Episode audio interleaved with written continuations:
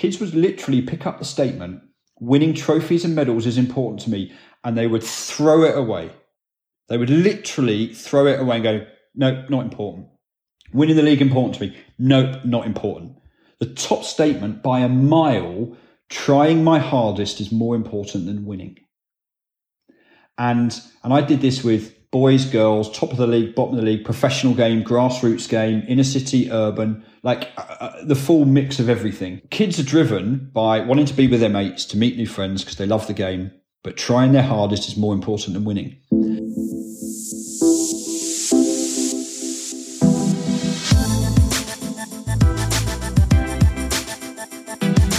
Hello to you all and welcome to the Supporting Champions podcast with me, Steve Ingham. If you haven't tuned in before, then I'm chuffed that you've joined me. If you have tuned in before, then you'll know this podcast is all about exploring the dynamics of high performance with people who have been there and done it, people who have supported others to succeed or have explored performance concepts in real depth. And so now to this episode's guest. Have you ever found yourself stood alongside parents, or coaches who are shouting and barking instructions to children playing sport? Or have you ever found yourself bursting out with commands or subtly taking your child aside to say, just do this? If we have done this, or if we have seen this, or felt that urge to help, but done so in a clumsy way, then we've been an influence on not only a child's interest in sport, but their willingness to try.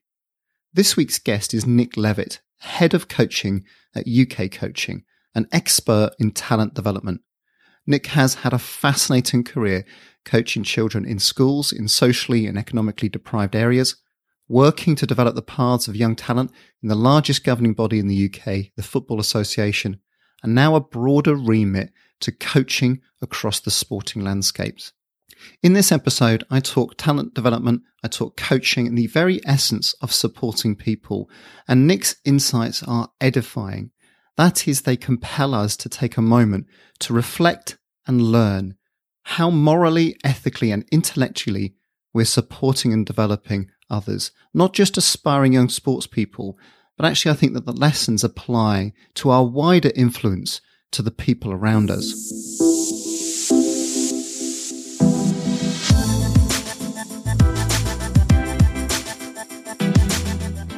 All right, well, welcome to the podcast. Nick, how are you?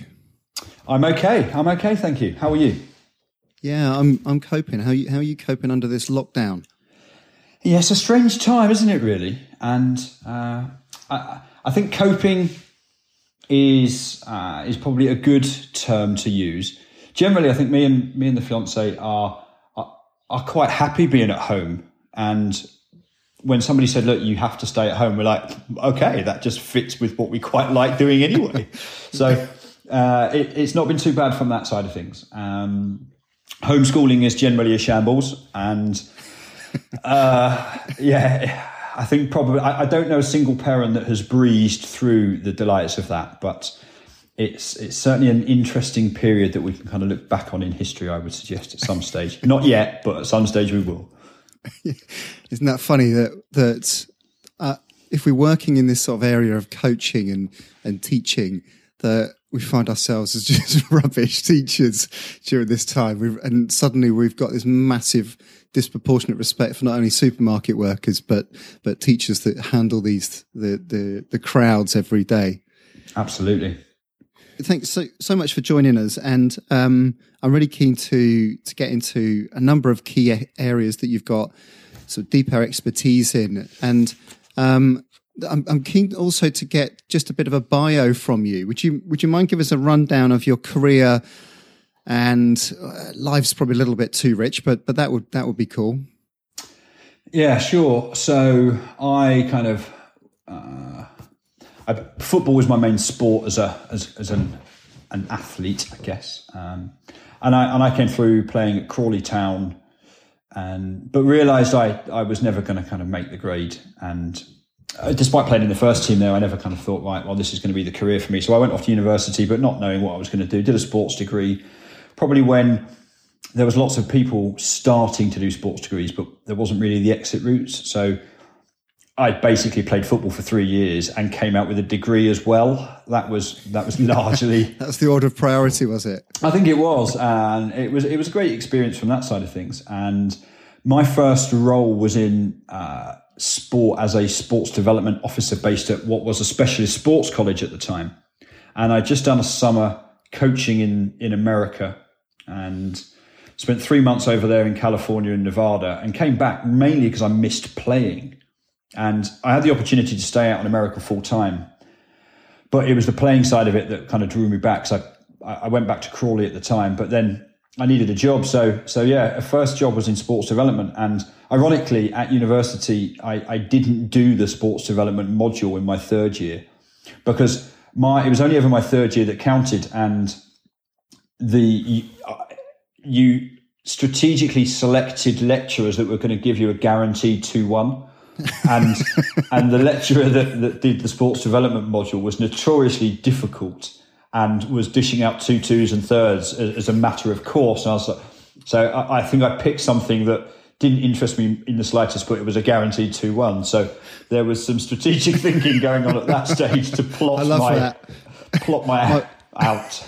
my, my my daughter's in her G C S E year, and so obviously the teachers are, are, are awarding grades based on what they think they were going to get. And, and I was saying, this is a massive lesson in getting on with your teachers, getting on with the people looking after you.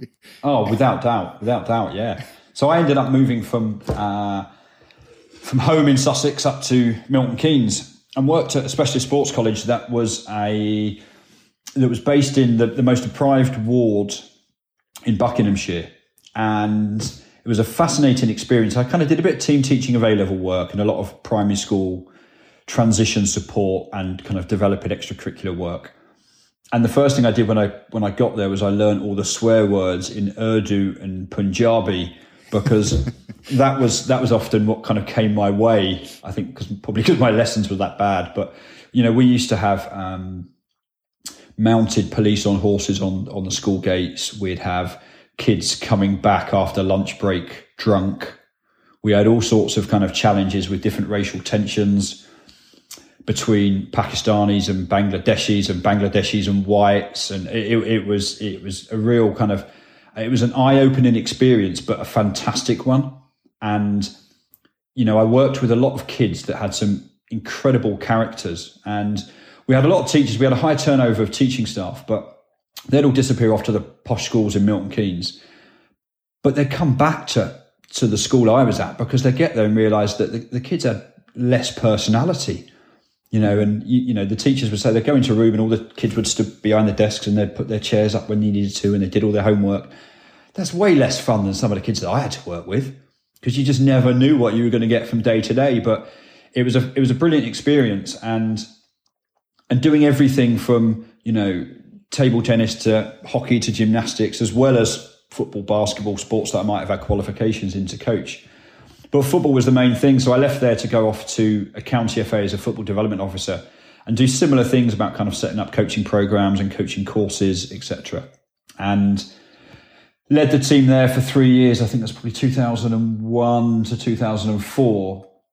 And then I went to a national role at the F A, where I was at the F A then for fourteen years and did four or five different jobs at my time in the F A.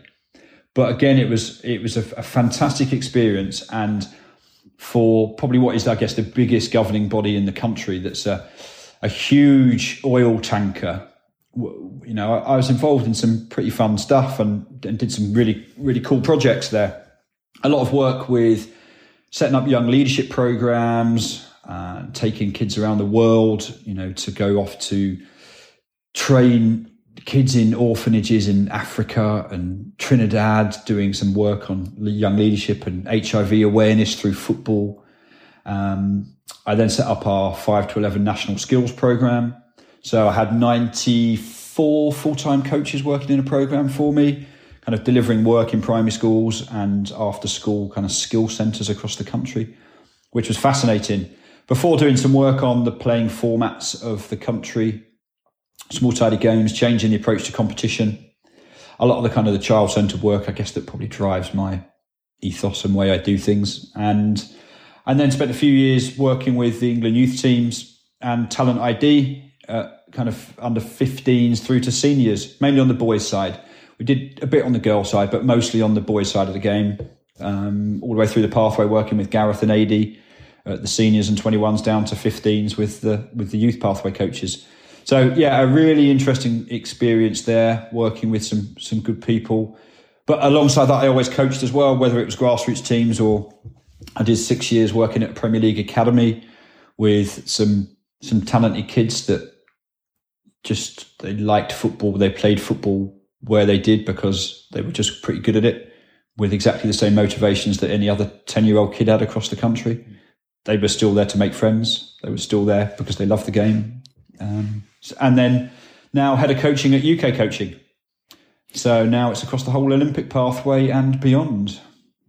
Wow, mm. what what a journey! So can I, um, I should probably be asking you questions about your experience at the F A and that elite sport end, but I'm I'm back to that school in Milton Keynes that I'm interested in. But mm. you, you mentioned about how how that the experience affected the teachers. How did it affect you, and how did it define your philosophy? Because that that sounds. I'm, I probably am asking because I've had a similar sort of experience. I went to a rough comprehensive school, and having gone through then university and and for, you know, higher levels of education, I genuinely think that that my character was galvanized there, which was just how to read people, how to work with people, Uh, to, to sense a tension in the room and get out of there quickly or to stay put. Those sorts of quite hot experiences that I had every day. How did it shape you?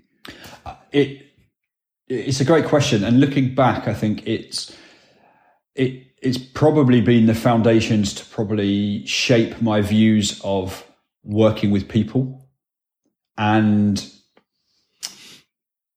The some of the kids that I, I, I worked with, you know, they they weren't bothered about the sport, and they weren't bothered about school in the slightest. A lot of them, but but they just wanted to feel that they were valued and you knew who they were.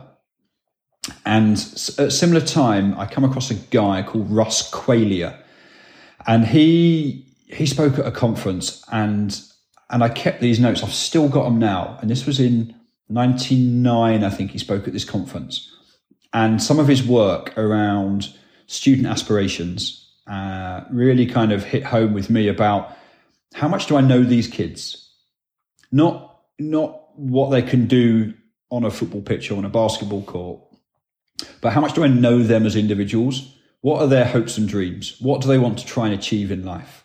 And it really started to kind of shape how I could use sport as the vehicle to help them achieve what they wanted to go and achieve by by allowing them to develop the skill sets through sport. And I can still remember we had a, a year eight Milton Keynes Schools football tournament.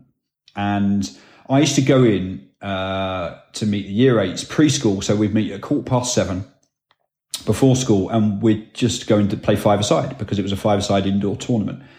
And the kids were like, well, we've never been coached at all. So I said, okay, well, let's let's work this out together. And the key thing really in that bit was together, because I'd also come across this, it was called a Ladder of Participation by a guy called Roger Hart.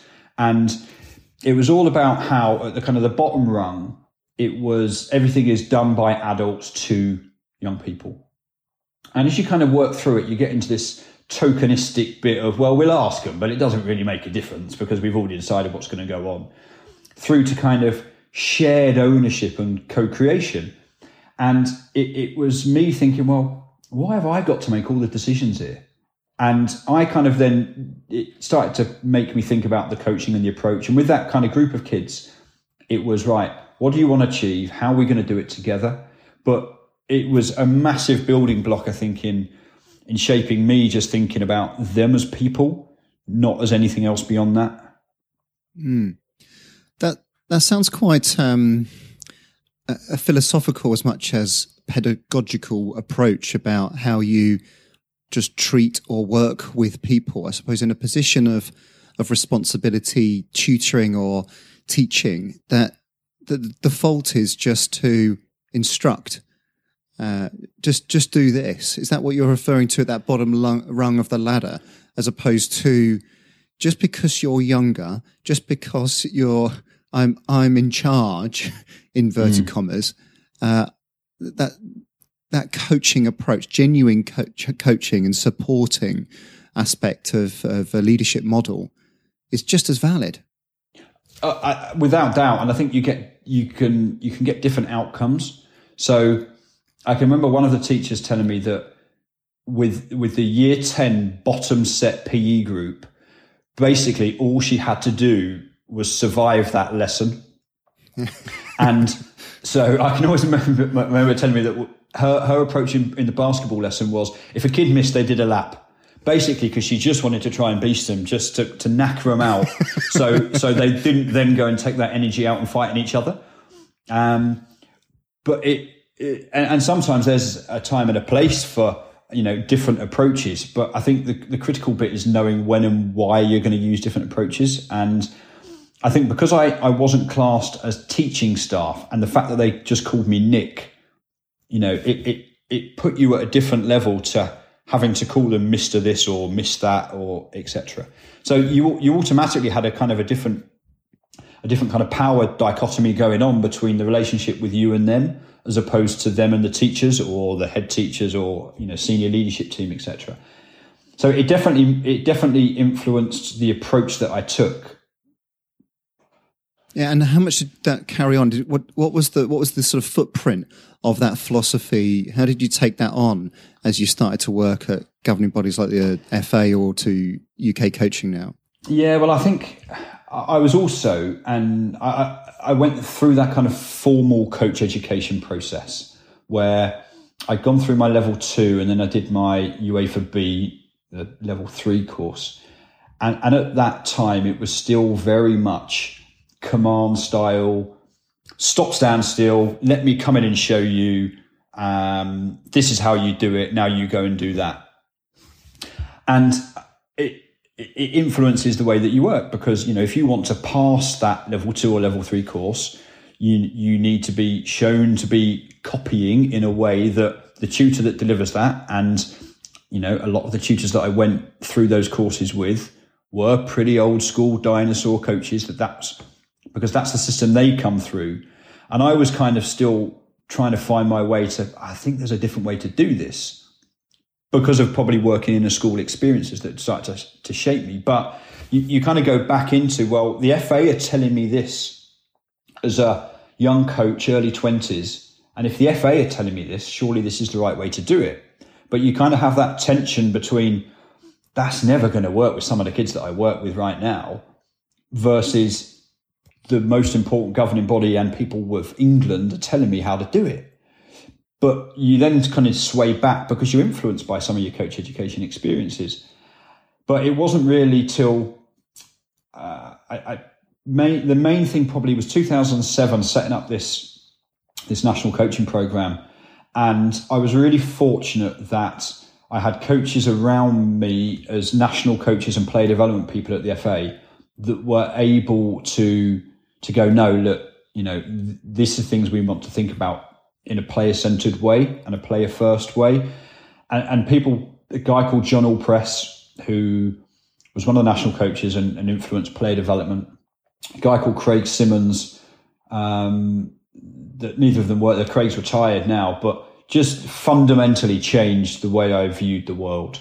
And I think, you know, for young coaches growing up, if you can find somebody that can have that impact on your coaching in a mentor, coach, developer kind of way, um, it, it you don't realise at the time, but it will massively influence how you think about the world.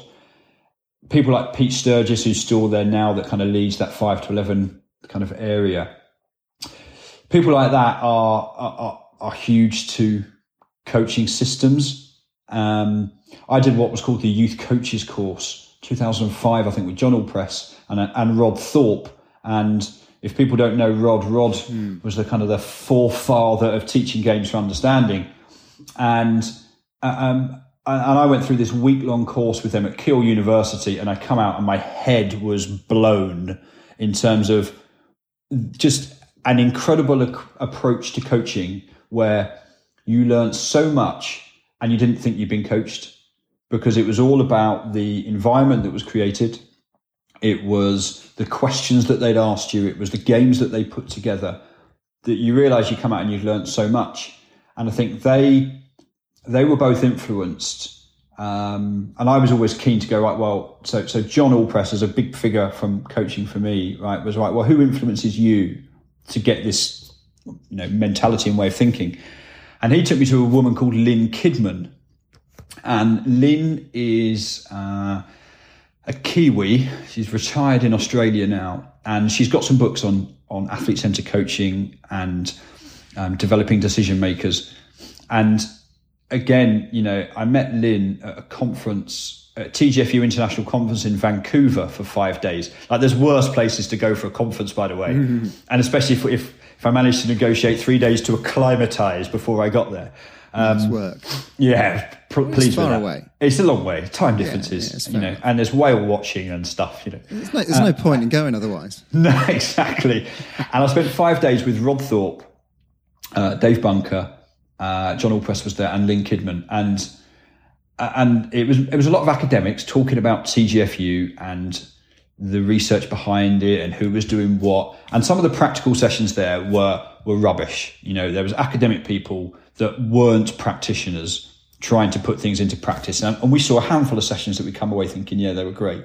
But I sat with Lynn and spent a lot of time with Lynn, and we were in this lecture theatre, and this this woman was doing a keynote. Professor, someone I can't remember her name, and who was telling you all about interventions and practices and blah blah blah, and two hundred people in this room, and Lynn just put her hand up and said, how do you know that that kid wasn't just about to work it out for themselves? And there was this just stony silence across the room as everyone went, oh yeah, she, she's probably right here. And we're trying to tell kids what to do without allowing them the opportunity to work things out for themselves.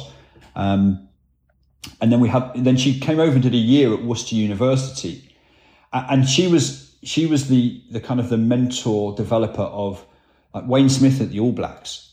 You know, so if you've got people like him going to Lynn for advice, you know, you're kind of working with a pretty smart woman here. And Paul Holder, who, who who's back at the F A actually, again, it's a big influence on my coaching from a coaching perspective. He's a, he's a genius when working with players. He's mad as a box of frogs, but as as As a coach, he's fantastic. And and he walked into the room with, I'm sure it's probably uh, a book you're familiar with at times, called with uh, Richard Schmidt, Motor Learning. It was a massive, big, thick, hardback book. And Lynn had never met him before. And Paul was pretty influential. And he's walked into this meeting and she's never even said hello. She's just gone, what you got that for? And he's gone, well, I'm writing this course about, you know, learning and development. And she went, waste of time. And he went, oh, well, I just paid forty-five pounds for this book. And she went, well, it's going to make an expensive doorstop for you, didn't it? And, and, and she went, what's it got to do with coaching? She went, it was done with elite athletes in a lab with a V O two max mask on. And she went, what's that got to do with being on the grass with seven-year-old kids when you're trying to do this? She went, it's nonsense. So what's the point? And from that point, you just kind of go, okay, you know your stuff, right? That's where we're starting. And people like her that I kind of met along my journey just hugely then influenced everything we did. Mm. Because you just go, it's about coaching and it's about people.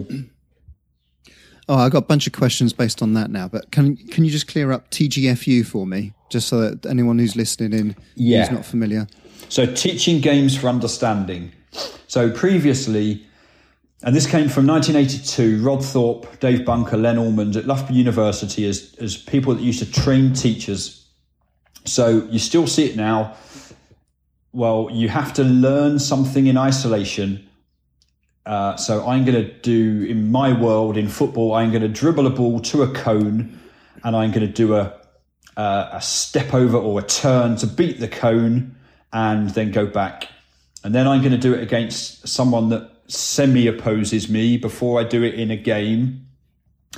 And then when you re- you kind of go through this technique, skill, game approach to learning, whereas T G F U, Teaching Games for Understanding, the approach was, well, let's teach kids the principles of the game and then help the technique and skill emerge from that. So they did a lot of work in racket sports. So they would teach kids, right, with a, a big, air, on a badminton court, right, to score a point with a big beach ball, the ball's got to hit the floor. And they'd just throw it over the net.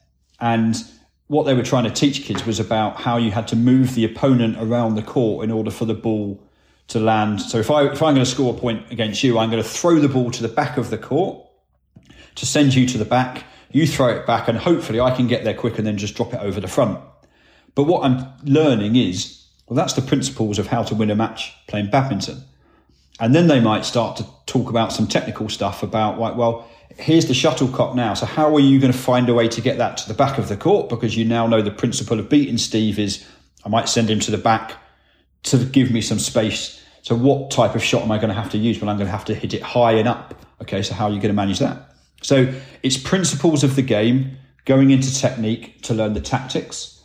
And it's a very different approach to learn a skill in isolation, now learn it in in a bit more of a practice. But we used to do this at schools the whole time. So my learning of the layup in basketball was a long line of kids, yeah. you know, yeah. fifteen at one end, fifteen at the other end. You take five minutes to get another go. You'd, you'd run up, you'd take two steps and you got to throw it off the little cross, the little square behind the ring. And then you'd do it with somebody stood there. And then they put you in a game and then you go, well, this technique ain't going to work because somebody massive is now in the way. They've got their arms up. I'm coming in from a different angle and I didn't learn that. And everything that you'd spent ages learning in isolation just doesn't transfer to the game. So teaching games for understanding is definitely something I would encourage people to look for as an approach to coaching. And, and again, it's quite a, it's an experience-led uh, approach to things, isn't it? And I, and I do wonder just how... how effective our, I mean, you started talking about teaching your your six-year-old about, you know, whether it's maths or whether it's, or numeracy, whether it's geography or whatever it might be. We're, we're learning all of these elements in, in isolation uh, and we don't know the relevance of them. And and then you come out thinking, I'm not quite sure what I know, or I don't know whether I, I know anything that's of use or importance. And and then you get out into the big, bad, messy world and it feels like a big a big shock to the system. Then you start looking for things that you might be able to use again. Mm. Uh, is that, you know, I'm, I'm sensing a similar sort of parallel there about how we a- actually learn our subjects as opposed to uh, getting out there in the big, bad world and then starting to think, I need to know more about this, or I need to develop my skill to uh, hit a, a smash, for example, as you say. Yeah, I think it's interesting now when you look at some of what's coming out of Finland and the shift to their educational system. And they're always well held up, the Finnish, as as, as leaders around education. And they've now gone to project-based learning. So it's not subjects in isolation.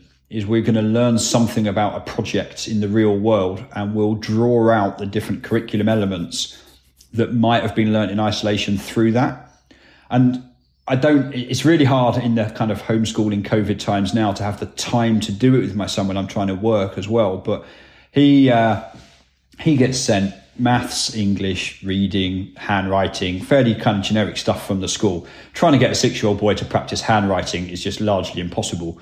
But some of the stuff was like, right, well, he, he loved, as every kid, and I certainly do, like, can we make a den, Daddy? Of course, let's make a den. And The, you know, a theme of castles. Okay, well, let's try and make a, the best castle type den and let's measure it. What's the differences in size of it? And mm, yeah, well, yeah. If, if that's the roof of the den with a throw that is attached to the back of the sofa and jammed a load of cushions in it, right, what can we put on top of that throw that's going to collapse it, or what will stay on top of it? So we can start to look at things like mass and measuring and weights and all of those kind of things. But through a concept as opposed to, right, let's just look at the numbers and measure it, because it just doesn't encourage him to do it in the slightest. And at the moment, he's obsessed by Minecraft. And, you know, he's, he's motor learning of moving a buttons on an Xbox controller is phenomenal speed, because he said, as soon as he says, right, can you play with me? Like, I'm lost. But he's, he's doing stuff. I'm like, right, well, try and get him, right, you've got to do your handwriting practice. Just no chance. But right, you can watch two YouTube videos on Minecraft And then you're going to have to write about something that you've learned on there, because it's something that's captivated him and got his attention.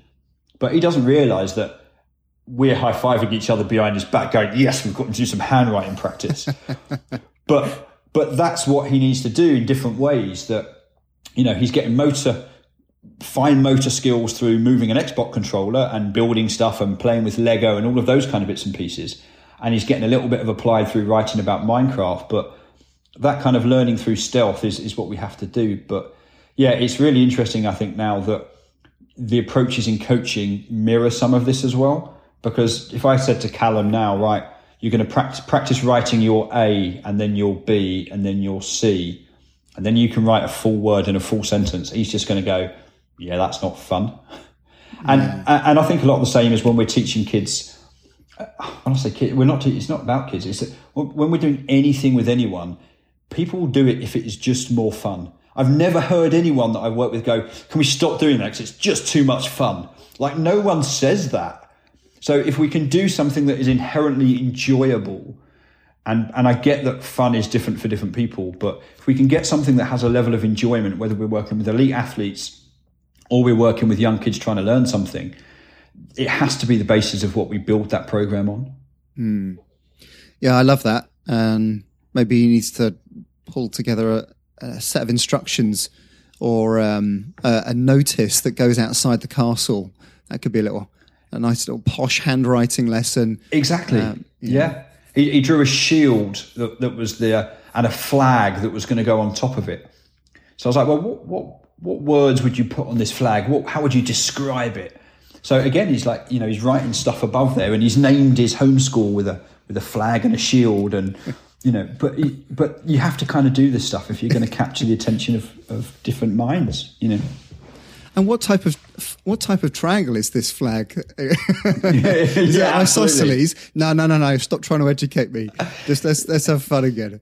Well, um, he, he did get he, he gets he got sent something from the school, which was a a B B C bite-sized game, and it, it had gone past my knowledge of verbs and nouns into like subconjective. I don't know, mate, just go back and play Minecraft. Some of it is is frightening, but what it has been useful for, interestingly, is I've learned a lot about continents, and they've gone into the family Zoom quiz every Friday. A lot of year one learning. So yeah, it has its uses. Recycled material. That's absolutely all, yeah, nothing new under the sun. All right, so so give us some some insights as to now now you're in this this role of head of coaching at U K Coaching. We're in this strange situation where coaches have have lost the, the very essence of being face-to-face with, with athletes. And so what are your observations and what's the feedback from the coaching community about about the challenges that they're faced with at the moment? Yeah, there's a, there's a number of things. And uh, the first, uh, interesting, we've obviously kind of touched on it, Paul, really. The first thing that we have to do when, we, when we're starting to engage and work with coaches at the moment is we've just got to check in and find out how they are. Because for a lot of people, coaching is not their priority right now. People have been furloughed, um, people have lost jobs, and you know, for us to then go, right, well, you have to learn this or you know, focus on this, it, it's just not a priority. So, so understanding and asking those questions, I think, are probably more pertinent and relevant than anything at the moment. I heard from from one lad who works at a, a football academy. You know, they're contacting parents saying, your son hasn't been on the, uh, the the system that they use for four days. Can you tell us what's going on here? Like, and parents have exactly that, furloughed, lost jobs, all sorts. It's probably not important to them to make sure their their son does that when they're trying to survive and work out how they're going to feed the family and pay a mortgage. So it's, it's definitely a, a, an interesting time in terms of that way. What we have to do from this period is is is take reflections and work out what has been good and what have we learned that will be beneficial for the future. So there's, I think people are connecting more and creating new partnerships and getting input from people from outside sport a lot more into what is a kind of a systemic coaching program. And things like that we have to try and retain. Uh, there's a lot of the feedback has been, there's more willingness and appetite for virtual learning, for digital communities of practice and engaging with people in different ways. And, you know, we spoke previously that, you know, it, it's it's a shame it's taken a world pandemic to for people to realise that the value of digital learning is can be there. And, you know, you don't have to travel three hours to a workshop to sit down with people when actually you can probably have a, a similar, I don't know if it's as effective, but a similar experience in different ways with, you know, decent webinar platforms, with breakout rooms, so you can go and do tasks and you can go through a similar process. So uh, I think it's, there's a lot of those kind of things that that have come out, and making sure that we have uh, a flexible learning and a blended learning approach is what's is what's really crucial. But also balance that with, probably just because of the times that we're in, but, you know, that kind of digital fatigue of, you know, I'm not sure if you're too dissimilar, but, you know, life on Zoom calls or Microsoft Teams at the moment is just nonstop, and it's hard in different ways to previously. So it's what we can learn that we need to re- retain forwards, I think, but definitely It, it's that blend, I think, that we're learning that's the crucial piece now, is what does learning and assessment look like in the future for governing bodies, and how do we support them with that? Because there's definitely an appetite from governing bodies now to say, what core competencies can we learn about coaching, about the environment, so whether it's community clubs or schools or high performance, and the, the people that we work with as a population group, what can we learn about them? Offline or through workshops, online in different ways, as well as in situ, uh, you know, the working with people in the real world piece. And it's about how we have a blended approach to learning in the future. That's definitely the messages, I think, that are coming for us at the moment. Okay, so so what I'm hearing there is the that s- supporting the coaches is is first base. Doesn't sound too dissimilar from showing genuine interest to the, the kids in your school in, in Milton Keynes, and that's it. Just start with the person first and foremost. Mm. Um, and do you think do you think there's a, a, a chance to sort of reset thinking? What I'm hearing and feeling more broadly across business, across sports, to say it's not just the the shift to say online meetings or no need to travel as much. It's it's something quite deeper about. Maybe maybe we should just change fundamentally the th- how we work, um, and and taking this as an opportunity to to reset thinking. Or are you sensing that we might just default back to uh, more time, more is better approach that, that perhaps we were falling into that trap before? Yeah, it'd be really interesting to see. I think what what elements get retained strongly in in cultures moving forward. Um, so I live not far from Gatwick. And the biggest industrial estate in the country is down here. And most of it is airline travel based staff. And they think this will be the hardest hit industry, as you would expect at the moment, and have, have the biggest impact. But a lot of the businesses over there, and a lot of my friends that work in those worlds, you know, that they, they have these huge offices, but they're recognizing that if people are set up to work from home, Why why do they need to spend, you know, hundreds of thousands, if not millions a year on office premises if work can be done in different ways and working from home? I think people are inherently social anyway, which is why we live in villages and towns and, you know, with others. So I think people will still want the social thing of people coming together to work in a space, but it might not be five days a week. I think people might do it two or three times a week. Uh, and working from home will be much more of the norm for those people that might have just been used to a nine to five in the office. So it's going to be really interesting to see what elements are retained and which ones aren't. Um, I think we can't get caught up in thinking everything we did previously was wrong. We have to look at what, what are the good elements from, from then and from now. And uh, but I definitely think there will be some kind of, um, evolved model of what it looks like moving forwards. Be really interesting to see, you know, roll forward a year, two years, have people just gone back to normal as it was before? You know, my first test will be getting around the M twenty-five at half past six in the morning. And if it is carnage like it normally is, then, you know, very little's changed. Or is it because people are uh, not using public transport as much? And there's a shift in, in the movement of people around things. Um, look, I, I, at this stage, we're guessing. It'd be really interesting to see. But um, I, I think if, if we link it back to the worlds that we live in, coaching is a people business. And in most cases, it is working with people in situ to help them get better at something. Um, so that will continue to get done. But I think that there, there'll, st- there'll be a lot more virtual learning that goes on. So one of my friends that's a golf coach, so he's got players uh, that he works with around the world, and he doesn't need to go to tournaments with them.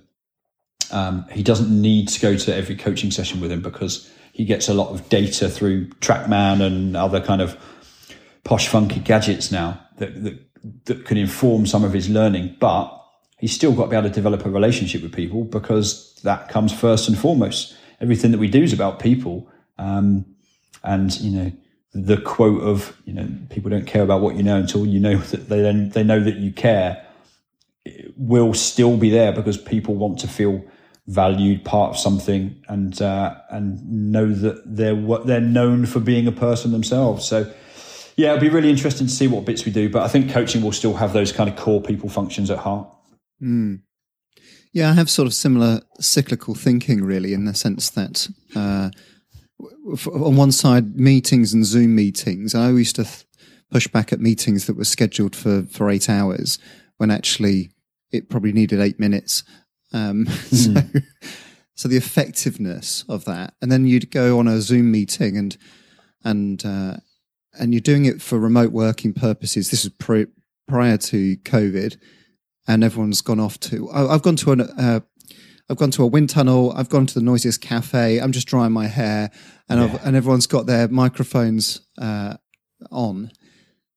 People are probably going to develop a different skill set uh, of being able to undertake those meetings and engage with people. And I'm conscious about uh, coaching, and I'm always on the lookout when I'm talking to to athletes. But also that that the the observations that you make when you're not talking to them or you're not uh, engaging with them, where perhaps their head drops, um, or they might be tending to an injury that they haven't mentioned yet. Uh, some of these subtle mm. symptoms that people exhibit, but they don't mention it. And so the face-to-face Zoom, right? We're having our discussion now. How are you feeling? Like, give me the report. You, you might miss some of those those little observations. Um, that that is, are essential when you're face-to-face. Or I wonder whether we're going to de- develop the skill set to be able to spot that when something's just not being talked about. It's going to be interesting because I think it's going to it's going to have to develop a skill set in people that makes them ask those questions to get to a deeper level with people. Um, because you can have a fairly surface-level conversation through the phone, uh, It, it goes up a level when, you know, you can see somebody. Uh, we did some research about webinars, and ninety-two percent of people multitask and do different things when they're listening to a webinar, as is probably happening right now, you know. So if people have zoned out, switch back in. Um, mm. So the video being on, again, flips it up a level. But I think people are going to have to start on that kind of one-to-one coaching basis, really starting to ask the questions about how you're feeling, what you're doing. Tell us about this. You know, tell me more about this. Go on. Well, what else is that making you think, feel about that? I think people, as from a coaching process, are almost going to have to learn the skills a bit more of what is probably an exec coach, business coach type person, to connect at a people level beyond just the, you know, tech tack, physical type stuff that they might have been good at previously. So there could be some interesting outcomes that come from that. But again, it's it's going to have to be a different skill set that coaches are going to have to develop. And um, so that sort of more holistic, uh, I'm still searching for a better word than holistic in that sense, but but multi-dimensional aspect of the human performer. And Um, I mean, how, how well are we doing that anyway? Um, when I think of the number of people that are sort of locked into academies and pathways, and I'm curious to sort of almost wonder how how effective we are. Perhaps often too too too often leading with content. Here's the content of the session. This is the structure of my session. You referenced some of those early qualifications where uh, you, you get trained on the, the technical tactical aspects as opposed to being able to support the person first and foremost. Yeah, I think it's, uh, and you know, when, when we look at academy pathways, um, yeah, they're interesting places to be, I think. Um, and I, I think as a coach and as a, as a, as a player or an athlete going through those, um, I, I, and I don't, it, it, if my son happens to be good at something, I still don't know whether I would like him to be in one or not.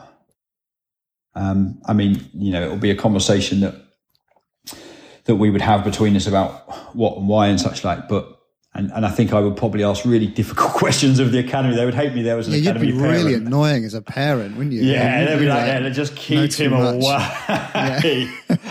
Your son's yeah, got talent, but but we're not having you involved. Yeah, there'd be too many why questions coming from me, really. But um, yeah, I, I'm I'm definitely of the view that academies and pathways uh, should be teaching kids skills uh, that are going to serve them for life, not just the tech tac stuff.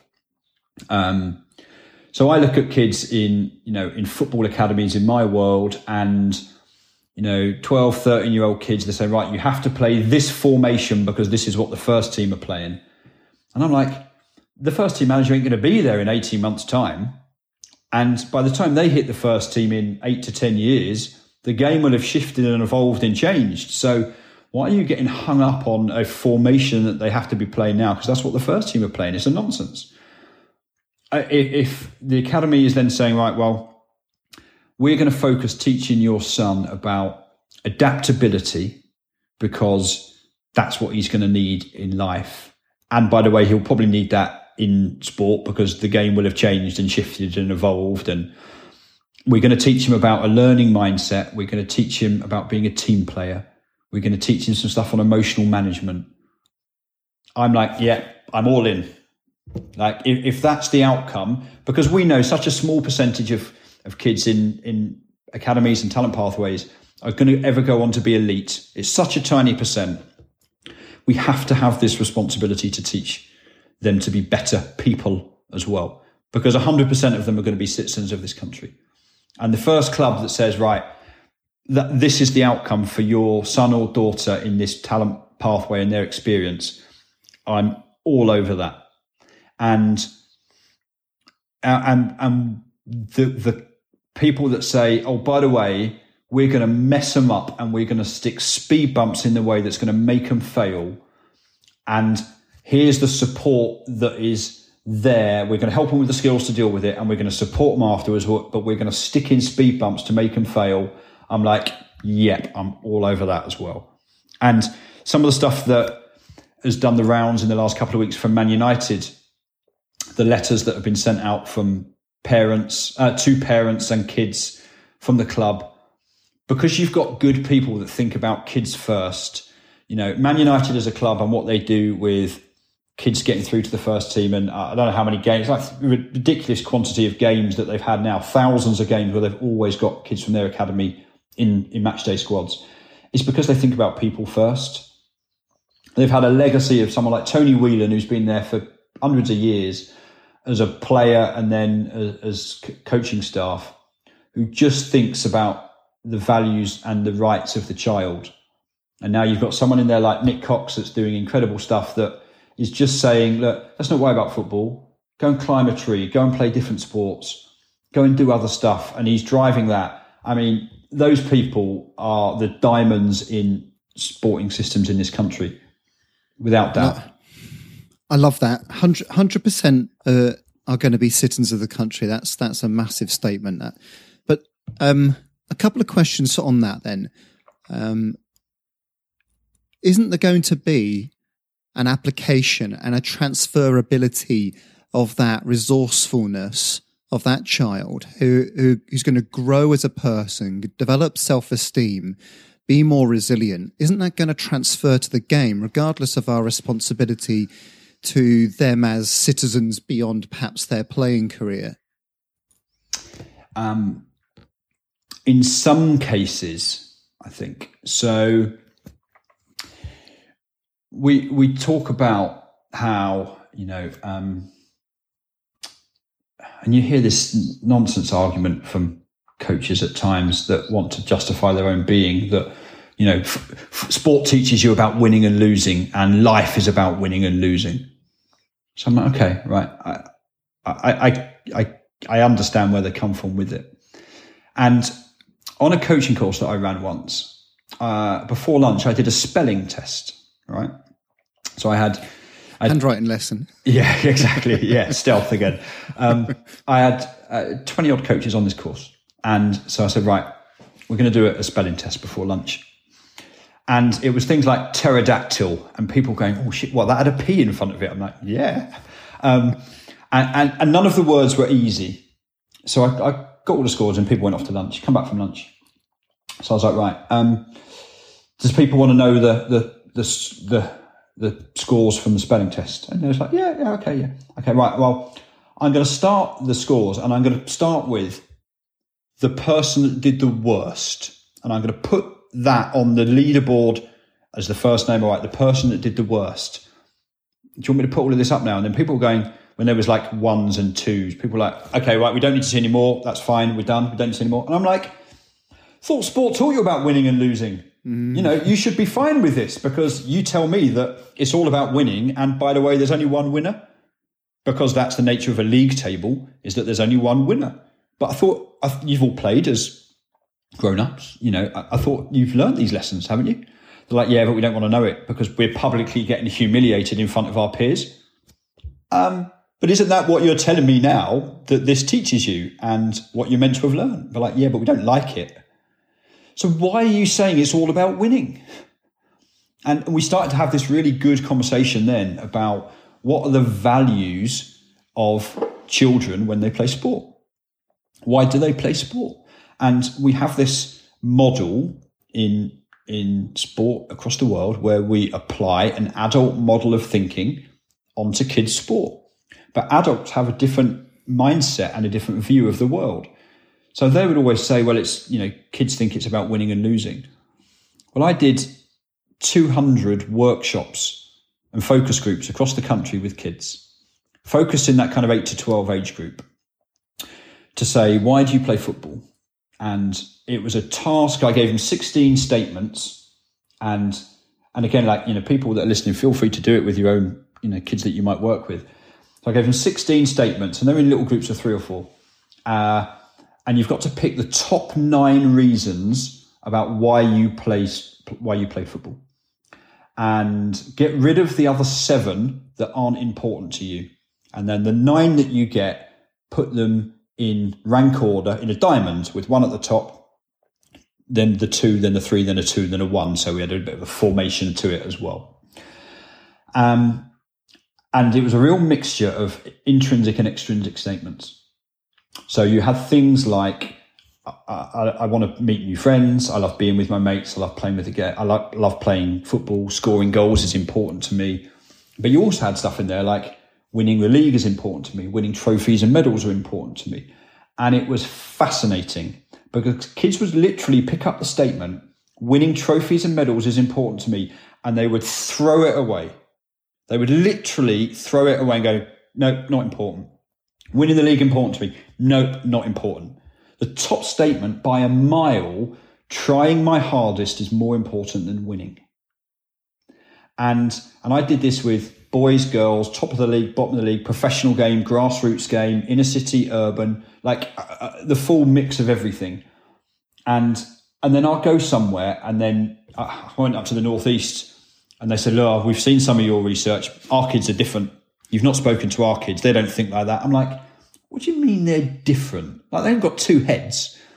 So I went into a load of schools in Sunderland and Middlesbrough, same tasks, exactly the same outcomes.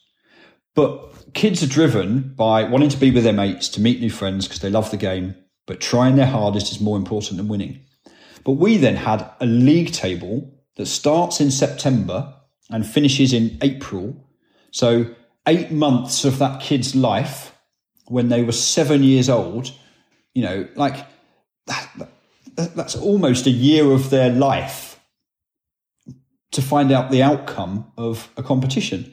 Now, most seven, eight-year-old kids have got no idea what they're doing next week, let alone, oh, by the way, you're going to find out the winner in eight months' time. Like, they just don't cognitively think like that.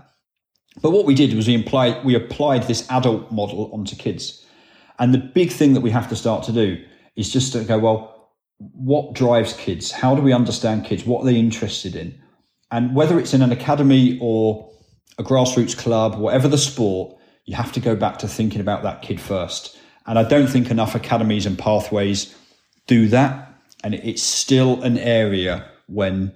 and where we can probably do a lot more work. And I appreciate that's an absolute ramble and a soapbox moment there. No, it's a massive, massive statement. And, I, and I'm just curious as to kind of feeling that passion that, that you're talking about. Uh, I can feel the the intensity in your voice, but but I'm curious to know why we aren't already doing this. Why aren't we already there? What? Why is it that we're teaching kids at eight years old what the first team are currently playing? Why aren't we already thinking that that we need to set them up for future success rather than, I mean, they're not going to be parachuted as an eight-year-old back into the first team just in case. And why why do why is it that we default to to the to the now and the short term uh, of quantifying everything? What's what's what's underpinning this, Nick? Well, I think I definitely I would definitely say it is getting better. A hundred percent, it's getting better. You know, the work that. Uh, there's a group of people called the F A Youth Coach Developers that go into professional clubs to support coaches. You know, the work that they're doing there is much better. Uh, there's, but there's still ground to be made. A lot of it, I think, in my view, comes down to adult ego. And uh, coaches want to be able to say on a Monday morning to their colleagues, yeah, my kids' team won eight nil at the weekend because it makes me look amazing. Um, when in reality, it's not what the kids want. The kids don't want to win eight nil every week. Again, one of the questions that we used to ask the kids was, would you rather win, uh, would you rather win by a massive score every week, or would you rather win or lose three two? And they always go for the win or lose three two because they recognise there's no value in for either team in winning eight, nine, ten nil. It was a pointless game. Um, Because what would kids do? So if you play football on the playground at school, Steve, what would you do if the score started getting too big? Yeah, you'd mix it up, wouldn't you? You wouldn't. You'd, you know, you want to see a tight race, don't you? You don't necessarily just want to see Usain Bolt trouncing some some overweight Me. chap. Uh, that you want to see a tight race, don't you? Yeah, of course you do. So so kids have worked it out, but but adults can't. So kids would move things around and go, right, well, Steve, you're the best player, so you're worth three of the other team. So it will be eight v eleven, but and if the eight start winning by four or five, right, right, one of them, you're going to have to go on the other team to even. Kids have worked this out, but we don't. We just go, well, look, it's about winning and losing because that's what life's about. But it, it's some of those things, again, that I think a lot of it is driven by ego. And I spent a long time, like I said, in grassroots football and in professional game. And I would see coaches, I used to call it PlayStation for dads. You know, they would literally, it was almost like they had an invisible controller in their hand and they're moving kids about the pitch. You know, Steve, get up there, do this, move across, do this. Like, shoot, pass. And they're literally hitting X and Y buttons on their little controller, telling the kids what to do. And and I used to get loads of stick when I worked at the academy because because I used to take a, a little stool. It was a fishing stool. I bought on eBay. It was one pound fifty. It was brilliant. I had it for about three seasons until a kid called Ryan sat on it and broke it. Um, but it was brilliant because I just used to sit down and watch the kids play. But the parents were like, oh, what's he doing? Because the parents' view of a coach was Kez, you know, the film from the eighties It was their view of what a P E teacher did. It was their view of watching Match of the Day. Therefore, that's what a coach should be doing. Whereas my view of a coach was, well, I can't, if, if I'm standing up, I can see a totally different picture to a ten-year-old kid on the other side of the pitch. But if I've done all the work in training and match day is just an extension of training, that's the test. You know, we do all this work in training to see if they can do it in the test, right? Well, we've worked on playing out from the back. Okay, cool. Let's go and see if you can do it. And then we'll have a break in the game. We'll come off and you can tell me how you thought you did about it. And if you want my help, I can give you a little bit of help. And I'll sit back down on my stool again. But parents' view of what a coach should be, you know, sometimes then the coach has to play up to that stereotype. Or the coach watches Match of the Day or Sky Sports on a Sunday or a Monday and, right, well, that's how, you know, a coach behaves on the side of the pitch. Jurgen Klopp does this and Pep does this and they win, so that's what I've got to do. But but they're working in a different world, in a different context, in a different environment where people's mortgages are on the line and multi-millions are at stake. Like, they don't have that at, at Faygate Flyers up the road with their under eights. You know, it's a very different world, but it, it's it's... what they've learned, it's the bias and socialization that's gone through their lives that that plays out with the dynamic that they then exhibit on a Saturday or a Sunday. Okay, so you mentioned adult ego there in in that sense of of feeling as though they could kind of report a result that keeps the wolves at bay, or that that currency of results uh, is the essence of, of their own effectiveness or their worth. But I mean, how much do you think it's underpinned by the culture with the, that comes down from the top, or the leadership that defines the the success? I mean, before we started talking, you before we started recording, you mentioned uh, what you've what you've experienced from your boss under these sort of lockdown conditions about setting the tone from the top. What are your thoughts on that within clubs? Yeah, I, I mean, when I when I worked at the academy and I went into the academy and I said to the to guy, when we were talking about what I was going to do, and I always worked with um, nines, tens, elevens, younger age group, because that's what I enjoyed doing the most. And I said to him, look, after a game on a Sunday, when you phone to find out how the game's gone, if the first question you ask me is what was the score, I said, I'm going to quit, because it, it makes no difference to me. It makes no difference in the slightest. Um, kids will be competitive. And certainly kids that are playing football in, in talent pathways, they are very competitive kids. They want to win. Um, but the score doesn't define whether or not they've played well. It doesn't define whether that kid has improved. It doesn't define whether they've tried to apply some stuff that we've been working on in match day.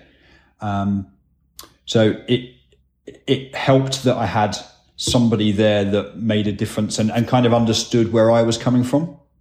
Um And and we talked about kind of the environment that I've got at the moment through through U K Coaching. I mean, COVID is a really challenging time for a lot of people, but I've got a, a direct line manager and a chief exec who they just call to check in on people. And, you know, the chief exec's weekly update says, take a break, go for a walk, get out in the sun, spend an hour with your son or daughter, go and do stuff. And, um, ultimately, uh, you know, coming from from the F A, you know, you had a set of values that were decided by the board and the exec team, and they were po- they were imposed on all the staff. And you get given a mug with the values written on it, and like it never works because you just got given a mug with the values on it. You've got no idea what they mean, and the system only works when it gets tested. Um, And I'm now in a place at U K Coaching where we have a set of values that we've all agreed, that we all buy into, and they get lived daily. And it makes such a difference when you have a, a chief exec that, that and, and my boss, Emma, that, that works in that kind of way.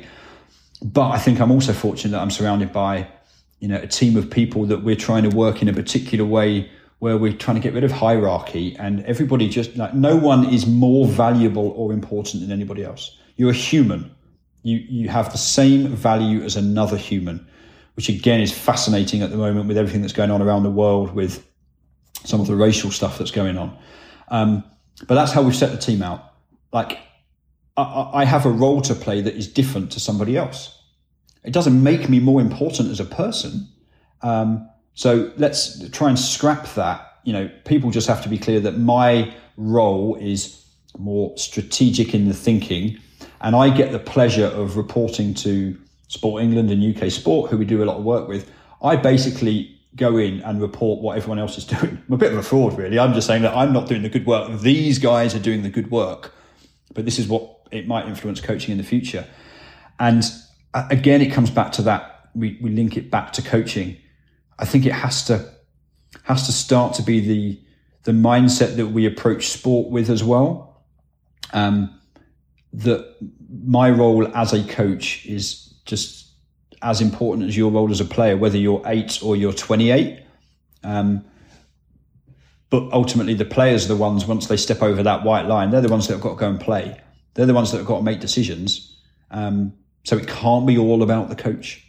You know, the days, I think, of, you know, the coach is king or the coach is queen are, are gone. And, you know, we've got a generation of young people now coming through that want an input into the decisions that affect their lives. And I don't think that's going to be any different from a from a sport perspective. Okay, so, I mean, just a couple of last questions then about... It's the, quite cathartic, the, this, by the way, Steve. Yeah, you get it all, get it all out, Nick. You know, I'm, I'm, I'm always available. Just give me a call, just, and I'll just say, what do you reckon today? Um, what what, are, what do you think? Is, this is a big question, whether it's from U K coaching or your own philosophies. What what do you think of the future horizons? What are the untapped her- territories that that coaching, understanding, coaching development, uh, philosophically around sport? What, what what would you love to see being explored over the next decade or so? Mm, I mean, it's a great question. Um, I, I think if I look back, probably fifteen years, uh, I was probably part of the Uh, seeing sports science come in and uh, started to take over the world. No disrespect to sports scientists. Uh, no, no, I'm I'm aligned on this one. No, you don't have to apologise to me. um, and w- and I think we've got a lot of people working in sporting systems now that that really understand the body and how it works, which is vitally important. Absolutely, it's it's an, it's an essential part of it. I don't think we've quite maximised the uh, the bit between the ears yet. I think that's the next frontier that we have to start to really understand um, and value the the impact of psychology and and moving away from it being, well, like you only go and see a psychologist if you're broken and they fix you, but that's not reality. And actually start to consider how a psychologist can start to help coaches and help athletes and players um, from a performance basis and start to add value to to the, the circle of people around a particular player and an athlete. So changing that kind of view of them, I think, is really important because it's the bit that I think we can have the biggest impact on coming up. But equally, I think philosophically, it's the big thing I would love to see is people as athletes and players, regardless of age and stage of development and where they might be playing or, or whatever they're doing, it should be commonplace that they have an input into what is going on. Um, you know, and, and I used to see and worked in a system where, you know, I'd say, well, we're, we're really player centred here. And I'm like, but are we? Because you've decided the time we'll, you know, go away on an England camp. You go, right, well, so you've got to report at nine fifteen for wellness. You've got to report at nine thirty for strappings. You've got to be here at ten o'clock to start training. You've got to be... Like, you've decided the timetable and you can tell them when they can fart, breathe, go to the toilet or sneeze. Like, but you're telling me you're player-centred. Um, so I, I... And there's definite shifts in that sand that I can see into much better way of engaging players, but um, I still don't see enough of it, and it might just be because of my view of that um, the, of the world in that way, but I'd love to see much more of a co-created environment between players and coaches. Uh, that that I think has to be, if we're going to truly develop people, um, it has to be the way it's done. And And seeing some programs on now that, you know, we, we've watched Harry's heroes over the last few days. And you see some of the challenges that ex-professional footballers coming out of the game face. But all, but ex-athletes as in any sport transitioning into uh, civilian life, for want of a better term, when they're not a full-time athlete or player anymore.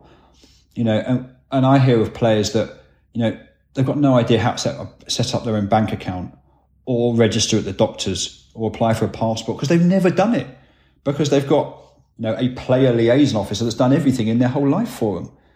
But, but the, you know, the divorce rates and the bankruptcy rates of, of people leaving football are huge.